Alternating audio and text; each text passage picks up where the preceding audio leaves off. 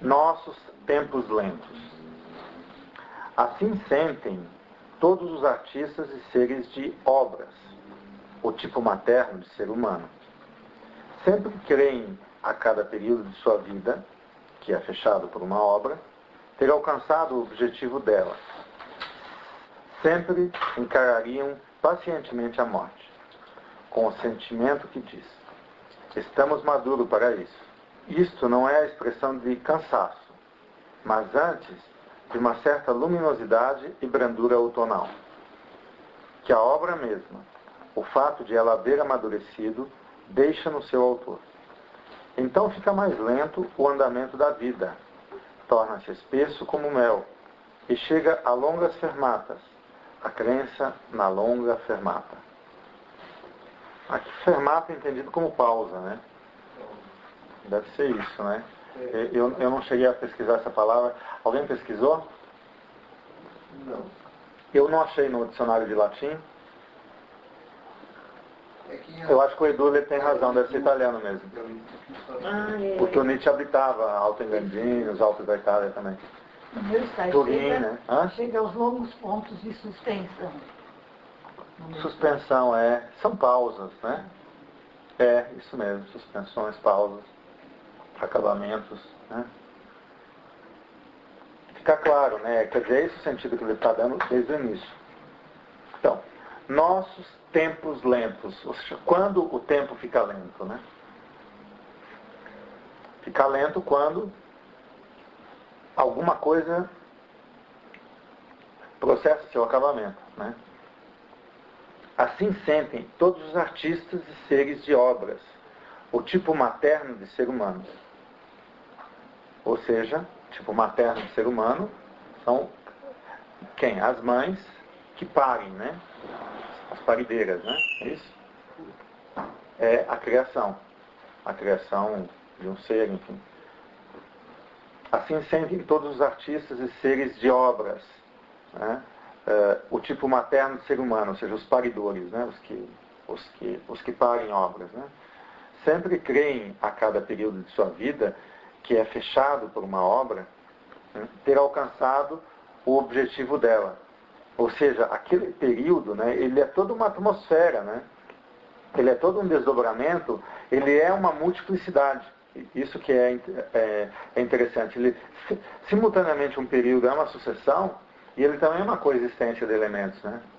Então, aquele período, ele é toda uma, é toda uma atmosfera mesmo. É como se fosse uma vida própria, ele tivesse uma vida própria.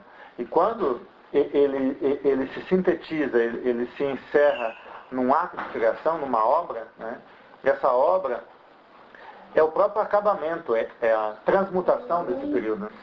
É, é, é, a, é a, a, transmutação né? É, daquilo que é vivido, que é experimentado, em algo além do estado da experiência, né? além do estado da existência. Isso que é que é mais incrível. Porque se você vive e simplesmente passa por estados existentes e não faz nada com esses estados, você vai ter um problema com a morte. Né? Vai ter um problema com a morte. Porque você não. Quer dizer, você, é, digamos assim que cada coisa tem uma espécie de missão dela mesma. Né? Ou aquilo que diz Nietzsche, eu não me canso de dizer isso porque isso é muito inspirador. É, Torna-te o que tu és. Né? Então, um, um, período da tua vida também ele se torna o que ele é. E quando ele se torna o que ele é, ele se torna produto de uma criação. Né? E esse produto de uma criação necessariamente ultrapassa aquela própria experimentação existencial. Aquela experimentação de modo simplesmente a consumir os estados existenciais. Não há apenas um consumo, mas há uma produção de novas maneiras. É por isso que, de alguma maneira, aquele período vivido ele já está salvo e você pode morrer. É, é, é, essa, essa, essa pausa, o tempo se torna lento, porque aquilo já, digamos assim, fez com que você atingisse o quê? Você atingisse o acabamento como ponte mesmo. É por isso que ele diz aqui, não expressa um cansaço da existência. Ao contrário, é como o mel que se torna espesso. Né? É, é a densidade desse tempo vivido, né? É, é, é a espessura desse tempo. Então eu vou ler de novo. Nós, tempos lentos. Assim sentem todos os artistas e seres de obras, o tipo materno de ser humano. Sempre creem, a cada período de sua vida, que é fechado por uma obra, ter alcançado o objetivo dela. Sempre encarariam pacientemente a morte, com o sentimento que diz: estamos maduros para isso, estamos maduros para morrer, né? estamos maduros para passar. Né? Ou se, cumprimos a nossa tarefa. Né? Estamos satisfeitos com aquilo que fazemos e transmutamos. Né? Transmutamos essa existência, ou seja, uh, levamos ela além dela mesma. Uh. Estamos maduros para isso. Isto não é expressão de cansaço, de modo algum. Isto não é expressão de cansaço, mas antes de uma certa luminosidade e brandura outonal. O que, que vem depois do verão, né? Depois do, do, do, do digamos assim, do festival de calor, né? Uh, vem, ou seja, um certo um certo retirar-se, né? O outono já é quase como uma, uma retirada, né? E uma, e uma, e uma preparação para o longo inverno, né? Isso principalmente na Europa é, nórdica, né? Então, isso não é expressão de cansaço, mas antes de uma certa luminosidade e brandura outonal.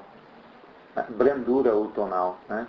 É, porque depois do inverno, o inverno já é uma fixação. Então é uma pausa antes do inverno, né? uma preparação para o inverno. Né? O que, que, é o inverno?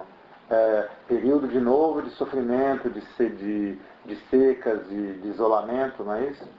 É, então, é, depois que você processou várias coisas na, na tua vida, né, que essa etapa finalmente teve o seu sentido e já está tudo consumado e superado, aí você vai nascer novamente para um outro período. E esse nascimento é duro, é cheio de dores, é cheio de, de outras coisas que nos vão levar para um isolamento, para uma experimentação mais complicada. Quer dizer, o tempo se torna bem mais lento de novo. E aí, na medida que você vai avançando, você vai ganhando velocidade. E você ganha muita velocidade quando no verão você cria, quer dizer, transmuta e, e essa obra novamente te põe na passagem por uma nova multiplicidade. Né? E aí de novo uma pausa, outono, né? inverno novamente, enfim. São são ciclos né, de vida. Então, estamos maduros para isso. Isso não é expressão de cansaço, mas antes de uma certa luminosidade e brandura outonal. A luminosidade sempre se dá no extremo de alguma coisa. Não existe luz em formas médias. Luminosidade e brandura outonal. Ou seja, o extremo de alguma coisa é quando uma maneira de ser se torna independente daquilo que o habitou, do, do estado de coisas mas antes de uma certa luminosidade e brandura outonal, que a obra mesma, o fato de ela haver amadurecido, deixa no seu autor. Então, fica mais lento o andamento da vida.